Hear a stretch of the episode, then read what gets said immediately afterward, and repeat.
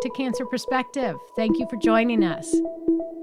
This is part two of our conversation with registered dietitian Jeanna Rich. If you haven't listened to part one, we highly recommend that you do. We highly recommend that you listen to all of our episodes with Jeanna Rich. We have centered our conversation around breast cancer nutrition during Breast Cancer Awareness Month but it contains information that anybody on a cancer journey or even anyone that has had any illness within their lives can benefit from. When we are diagnosing breast cancer, whether it is male or female, all of them go through the same diagnostic process that includes is this a hormone, estrogen, progesterone, HER2 neu based cancer? What feeds the cancer. Males can have estrogen based breast cancer. So when I talk about breast cancer, I'm talking gender neutral. When we talk about nutrition and breast cancer, we know that some body compositions are different. Do you see male versus female nutrition differences? That's a great point, and I'm glad you brought that up when working with my male breast cancer patients, I obviously will take into consideration that a male body composition is going to be higher in muscle mass typically, not always. And so I take that into consideration when figuring out maybe how much protein they need or when I'm calculating out calorie needs. But the general nutrition guidelines do not change, whether it be a male or female. It's just more so my internal clinical assessment of calorie protein needs, but the end goal and the recommendations will all be the same for my patients. Well said. When you're first diagnosed, and you're waiting for all of your tests and results and plan of care to be developed and waiting to start your initial treatment, whatever that might be, what should we be eating at that time? That's a great question. I would say during my initial consultations with patients, the number one question is Should I be eating anything specifically? And should I be avoiding anything? In that regard, yes, this is a good time to focus on nutrition. Starting to look at what you normally eat, how your body is responding to that, and building some good behavior changes before treatment may start and cause some disruptions in your daily life and your eating patterns. Building good habits before you start can set your foundation for better healing in the long run, faster healing, and getting back to your normal. Absolutely. So it's all about creating those behavior changes you may be coming to me as a patient and have eaten a certain way for 40 years of your life. And now I'm telling you to add this or do more of this. And that may be a difficult task for you. So, if we can start these changes now, it's going to be so much easier if it does get rough down the road when it comes to nutrition. The big takeaway with my patients is let's look at the protein in your diet and the goal is every time you eat a meal, a mini meal, or a snack, have a protein source there and start with that habit.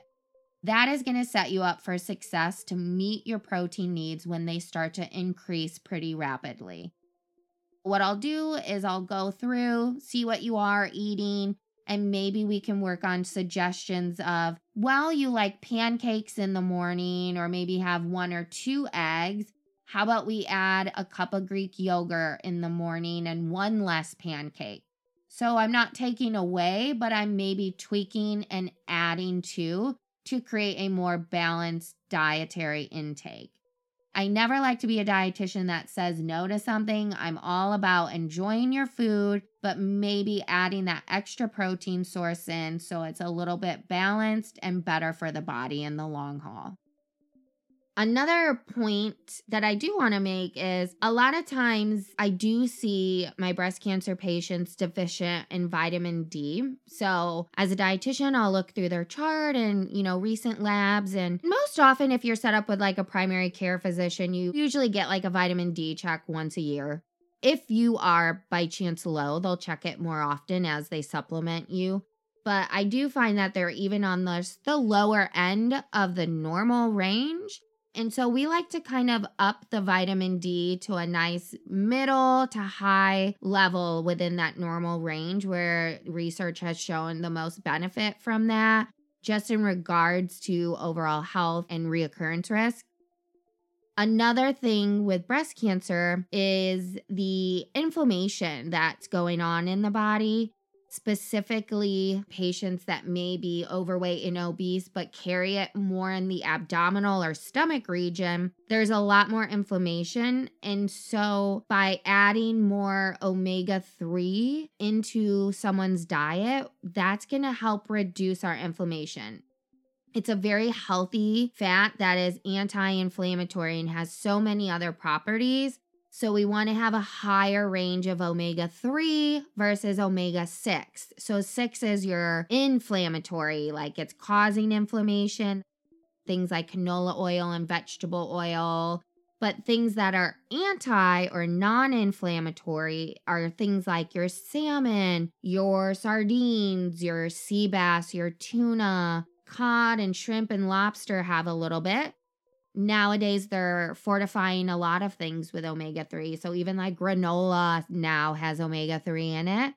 Obviously, when you can get it from fatty fish, that's the best and loved source from your body because omega 3 is in some nuts and seeds, but it's not in the most absorbable form. So, like flaxseed has some, but our body doesn't absorb it quite like it does when it comes from more of our fattier fish adding that into your diet and working with the dietitian to find some good foods that you like is going to be important.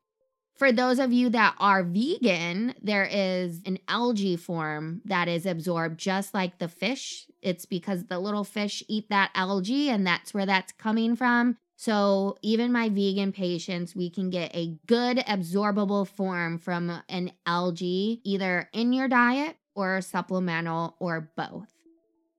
Oftentimes, breast cancer patients who have very specific types of breast cancer are required to take a pill such as tamoxifen for five to 10 years after they've done the rest of their treatment. I recently had somebody ask me about flaxseed and tamoxifen. Can you explain to me what that person was asking and what your recommendations are? So, flaxseed is something that's in the lignan family and it's rich in something called alpha linoleic acid and has previously thought to be a concern with interacting with tamoxifen. However, the research found that there was no interaction and that it actually may increase how well tamoxifen will work and be efficient in the body. So, even something as little as half a teaspoon per day has been associated with decreased risk of reoccurrence, actually. The only kind of side note I would add to flaxseed you want to make sure you're serving, you know, that half a teaspoon per day or spread throughout the week, but you want to make sure it's ground flaxseed actually, or else you don't absorb that alpha linoleic acid. We don't break it down so it has to be ground up. Fresh ground, like immediately ground, is going to be your most potent form. But me, for ease of life, I just buy pre ground flaxseed and I sprinkle it in things like oatmeal, overnight oats, yogurt, smoothies. What does ground flaxseed look like? So it almost has what some of my friends call it is like sawdust like texture but there's really no flavor profile to it, so you can easily mask it in a lot of things. Just don't go overboard with it because then it gets a little gritty. But I've even put it in homemade meatloaf before, meatballs, things where you're using any type of grain. I've sprinkled it in chili before and just kind of sprinkle it everywhere. And that's how I utilize getting flaxseed in for just general health. But for our breast cancer patients, it might be good to have it out on the counter and incorporate it a little bit to increase how effective that tamoxifen can be. So, Jeanna, you were going to also talk about hot flashes. Yes, hot flashes is extremely common with breast cancer patients. A lot of women just become exhausted. They're overwhelmed because of these hot flashes, and it's affecting the quality of their life. A lot of research has shown that taking a vitamin E supplement, the recognized standard dose of about 800, and on it will say IU, which stands for international units but 800 IUs a day has shown to decrease the severity of hot flashes and how often and how frequent that women or men are experiencing them a lot of the medical oncologists and the providers like Sarah that I work with, we often have that discussion if the patient is reporting hot flashes. And that's a part of like an assessment and follow up is to see are you experiencing this and what can we do to help make life a little bit better for you make sure you report what's happening to your body and stay in tune with your body because we know it can be frustrating. But between nutrition and all the other providers that's on your care team, maybe there's something that can improve your quality of life on a daily basis. That gets you up and gets you moving, keeps your mental health going, and gives you the motivation to get through and thrive during this journey. The journey can also include side effects of treatment that can be things like neuropathy and mouth sores. Can you offer any nutrition pearls of wisdom that can help with the side effects of treatment, whether they are immediate during treatment or long term side effects? Yes, side effect management is a big part of my job as a dietitian something that seems minuscule, like, oh, just the taste of food is a little off to me, can actually become quite dangerous to a patient's nutrition status if it's not managed. Often, taste change is a very common side effect that patients report, especially our breast cancer patients and the treatments that they receive. Things start to taste too sweet or actually crave sweets. Some people notice more of a bitter or cardboard or even metallic type taste in their mouth. What I try to tell patients, I'll look at their treatment plan and say, okay, you may notice these taste changes. And with taste change, unfortunately, there's no rhyme or reason. Today, this could taste good, tomorrow, could taste bad. They're going to flip flop and change, but this is a normal expectation. So it's really working one on one with the patient and dietitian to figure out okay, so this doesn't taste good. Let's try this flavor profile. For example, often citrus flavors seem to be more palatable or more enjoyable for patients if you don't have any mouth sores. So I take into consideration that aspect people get recommended to carry around like hard lemon candies or orange candies or peppermints in their pocket and just keep a bad taste out of their mouth. You may do more of like a oral like baking soda salt solution rinse. One thing I've seen taste change dehydrate people because water tastes bad to them. It just tastes icky. And so if water's tasting bad to you, yet we're telling you to push extra water, push your treatment and eliminate any waste products, that's going to be difficult and you may end up hospitalized just because of a simple side effect. Adding lemon to water or choosing a flavoring profile or infused waters or Gatorades and Powerades and figuring out which flavor of a water based decaffeinated solution is going to be good for you and really honing in on that a lot of times people are like, oh, I hate water right now. But weirdly, I've been drinking a lot of lemonade. Or the orange juice I had this morning tasted actually decent. I didn't hate it. So that's where your dietitian can then give you some recommendations. There's things even out there like juice based protein drinks nowadays. We have such a wide array of options, so don't feel like you're alone and stuck in this type of battle. We've mentioned so many different things and how nutrition can be tied in to health, wellness, quality of life, to side effect management. I'd like just to mention lymphedema. Lymphedema is a potential side effect of breast surgery. Lymphedema involves lymph nodes being, for lack of a better word, kind of clogged up Maybe a lot of lymph nodes have been removed during the surgical procedure to treat breast cancer. Those lymph nodes can be anywhere from in the upper chest to the armpit area.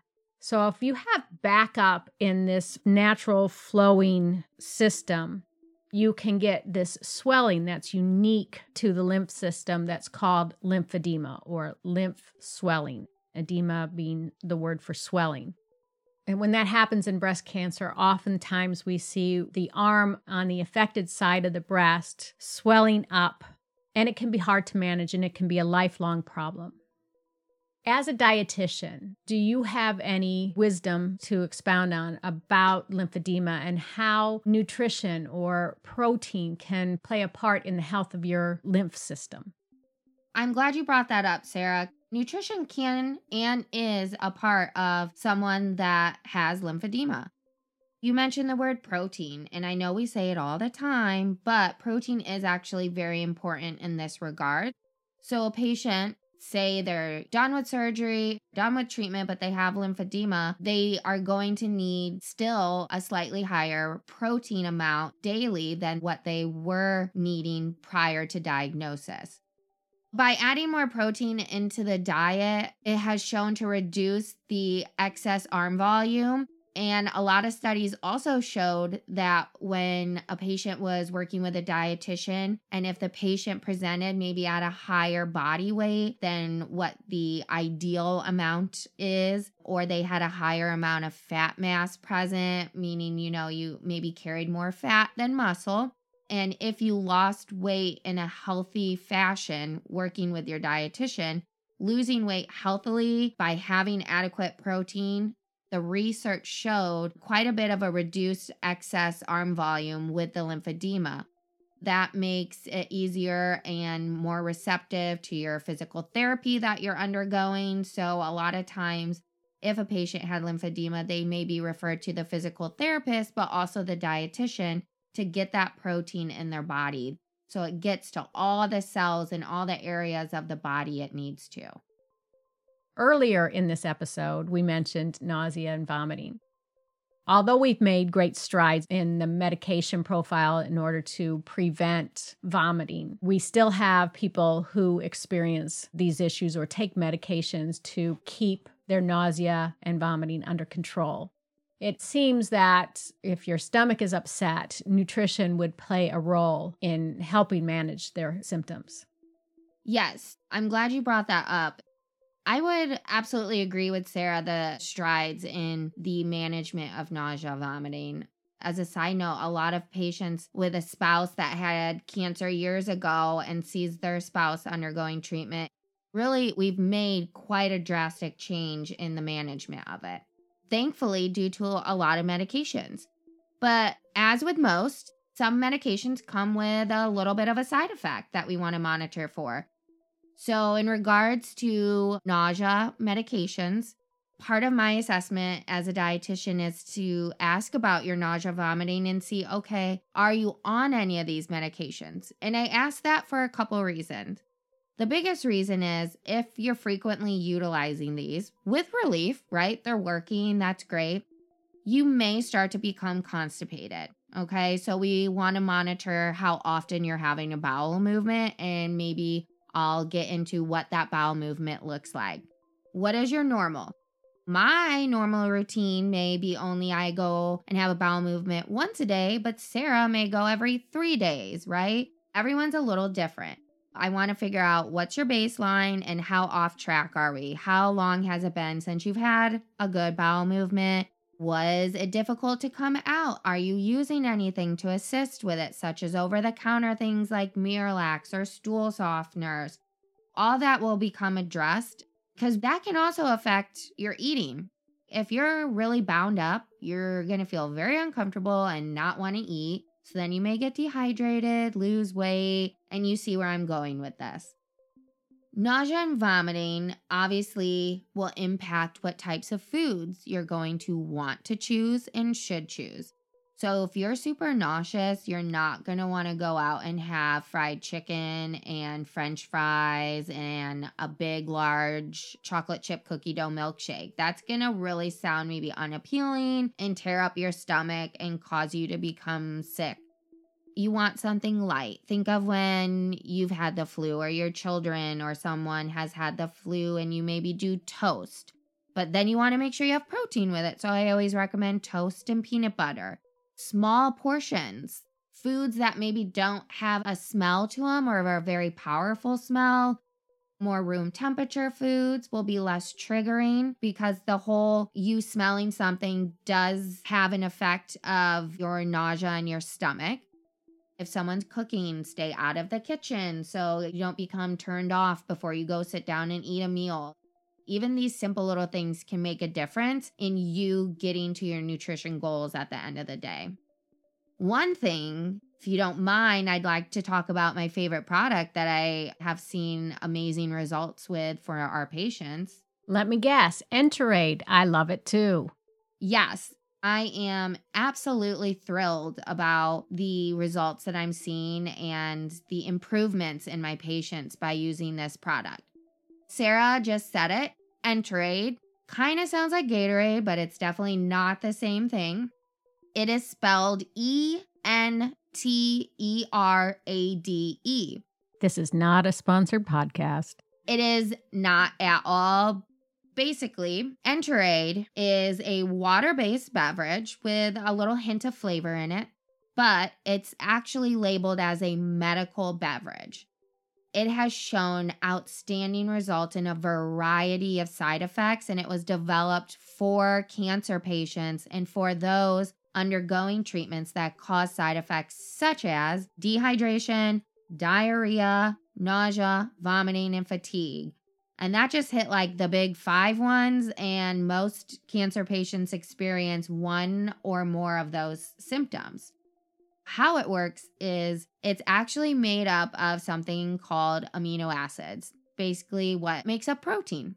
It's a certain formulary version of different amino acids in different amounts. When you get chemotherapy or have radiation done, in your human body, you have this lining, a mucosal lining, we call it. They start from your head and go all the way down to the bottom of your digestive tract and it gets damaged, inflamed, irritated, and it's hard to recover or rebuild that lining. Oftentimes, the symptoms can be a result of that and worsen over time if the body is not fed the correct components to heal that lining and create healthy tissues and cells. This drink basically created this product where you drink it on an empty stomach and it goes directly to that damaged lining system and helps rebuild it and get you stronger, thus reducing the severity of your side effects. A lot of my patients have noticed benefit and improved side effect management with the use of this product. I've even recommended it to friends and family dealing with diarrhea and things like that. It's really meant to go heal, especially that gut component, which is where that nausea and vomiting is stemming from, essentially. If you don't have a dietitian access, try and get one to go through this. But the protocol behind it is to make sure you take it on an empty stomach, and that's because you want it absorbed directly you don't want anything to reduce those little amino acids getting in there and getting to the job that they're meant to do. I actually have my oncology patients take it maybe like two days before treatment, twice a day, and then you use it until your symptoms resolve, ebb and flow with the use of it, depending on the timeline of your treatment cycles. But definitely work with a provider on the use of it and reach out to a dietitian for more information on this product if you're interested. But honestly, a lot of patients have come to me and asked me about it because it's becoming so popular word of mouth, Facebook, before I can even get a chance to recommend it. Do you need a prescription for it? That's another great point, Sarah. You can buy it. It's not an over the counter product. So if you're not an online shopper, Find a friend or family member that maybe can order it for you, but you can get it straight from the website or on Amazon. I live in Illinois and most insurances do not cover it as a prescription. Some insurances allow like a reimbursement form that your provider can fill out. You can call the company and they can help walk you through if it is too pricey. It's not the cheapest thing, unfortunately, but it so improves the quality of life and lessens the need for IV fluids and just really helps someone stay nourished throughout this process. You mentioned the mucous membranes. When they do get inflamed, like you said, we call that mucositis or inflammation of the mucous membranes. This can happen from your top of your head near the sinuses, your eyes can be irritated, your mouth can be irritated, like you said, all the way through your digestive tract. And there's many ways as a provider that I can offer some medications to soothe the problems. What dietary options can we be thinking about? In regards to mucositis, this is where Sarah and I would also, again, work hand in hand on with patients we would let both her and I know that this is an ongoing problem because we want to have medication interventions, but also dietary changes. So, changes in what you're eating so it's less irritating. Say it's in your mouth, it's really inflamed and it's tender and sore.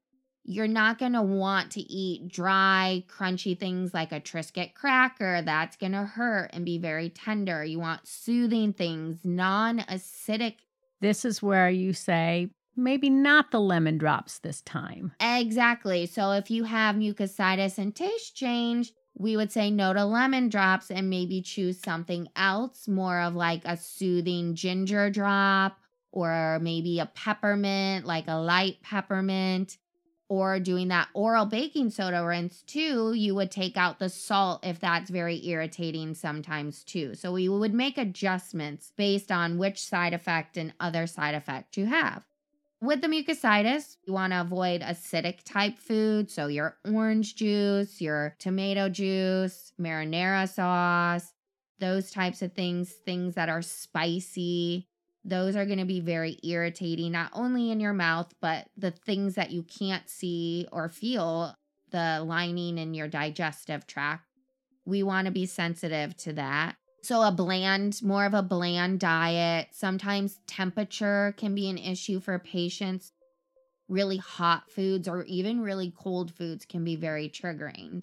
You may have to change room temperature water versus super cold water. And so we really have to focus on little nitpicky changes, but that can help and allow your body to heal and recover. And that Enterade product would also be very beneficial in healing it too. So I would pair that with medication and nutrition alterations to help manage that mucositis.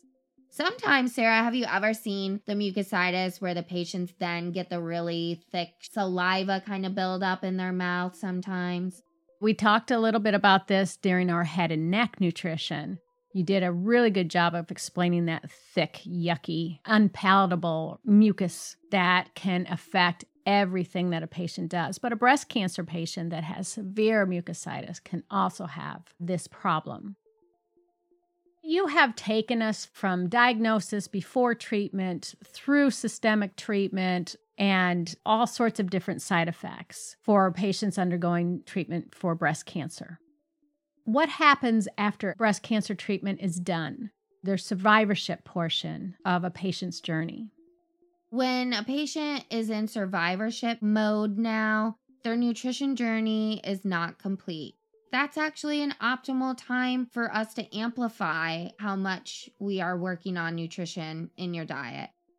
It's a great thing to schedule a survivorship nutrition appointment. Most places are going to have a survivorship appointment with your providers, and you want one with your dietitian too. Nutrition is a huge part of managing your health post treatment as a dietitian, there's a couple things that I like to focus in on in regards to survivorship. A lot of my patients come to me and say, Okay, I'm ready to lose weight. I love that you're ready for that right now. And it's a great time for us to focus on nutrition right now.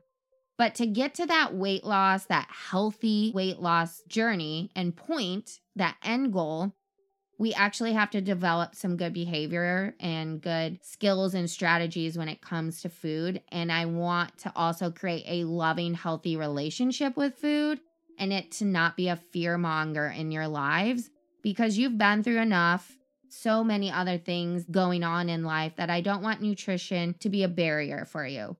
In that regard, I work with patients on creating some behavior changes and goal setting. Ultimately, we look at how are you recovering first off, any lingering side effects that we want to kind of manage or keep an eye on, making sure that we're always taking in consideration our bone health, especially after treatment, but also including some more fruits and vegetables in our diet the American diet, we can be limited on fruits and vegetables and they're inconsistent.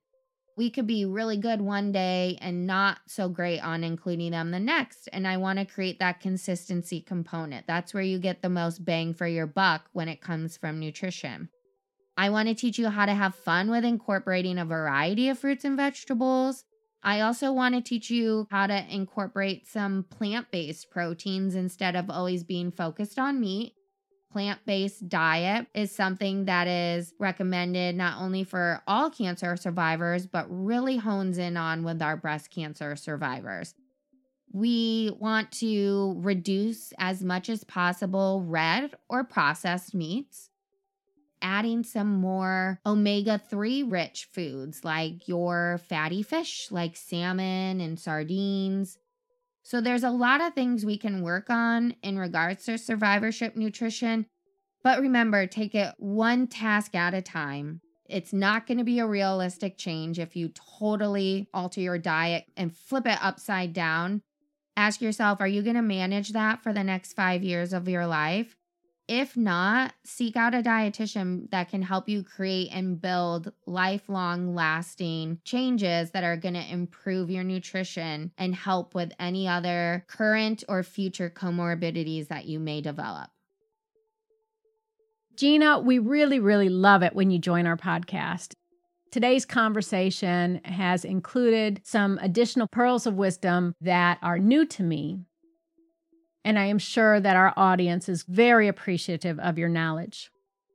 Not everybody is fortunate to have a Jeanna in their corner.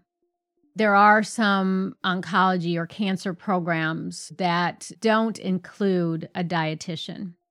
What kind of resources would you direct a breast cancer patient to? That's a good point. Unfortunately, not everyone has direct access to a dietitian or a dietitian that maybe has worked with cancer for numerous years. An organization that I belong to is called the Oncology D as in dog, P as in pony, and G as in grape. So the Oncology DPG if you go to their website, you will find great articles, webinars, and resources for cancer patients. A lot of debunking of myths that are out there, such as breast cancer and soy, sugar, and cancer fear. I often send a lot of my patients there, my interns there, so they get that basic education on those big fears that are out there. I would also send people to a website called Living Beyond Breast Cancer. Great survivor website directly about breast cancer nutrition, as well as Cleveland Clinic and Mayo Clinic and Memorial Sloan Kettering has oncology dietitians create articles for breast cancer patients and the nutrition behind it. So that's where I like to direct my patients and then they can start research gathering there versus Dr. Google. Jeanna, we are so thrilled to have had you and your wisdom once again. We're looking forward to the next time you can join us as well. Sarah, thank you again for having me. I always look forward to coming back and speaking on nutrition with you. This podcast has been so beneficial for so many friends, family, patients, and that you are doing an amazing job. I can't wait to come back. And to everyone out there, happy Breast Cancer Awareness Month. Take care and spread kindness.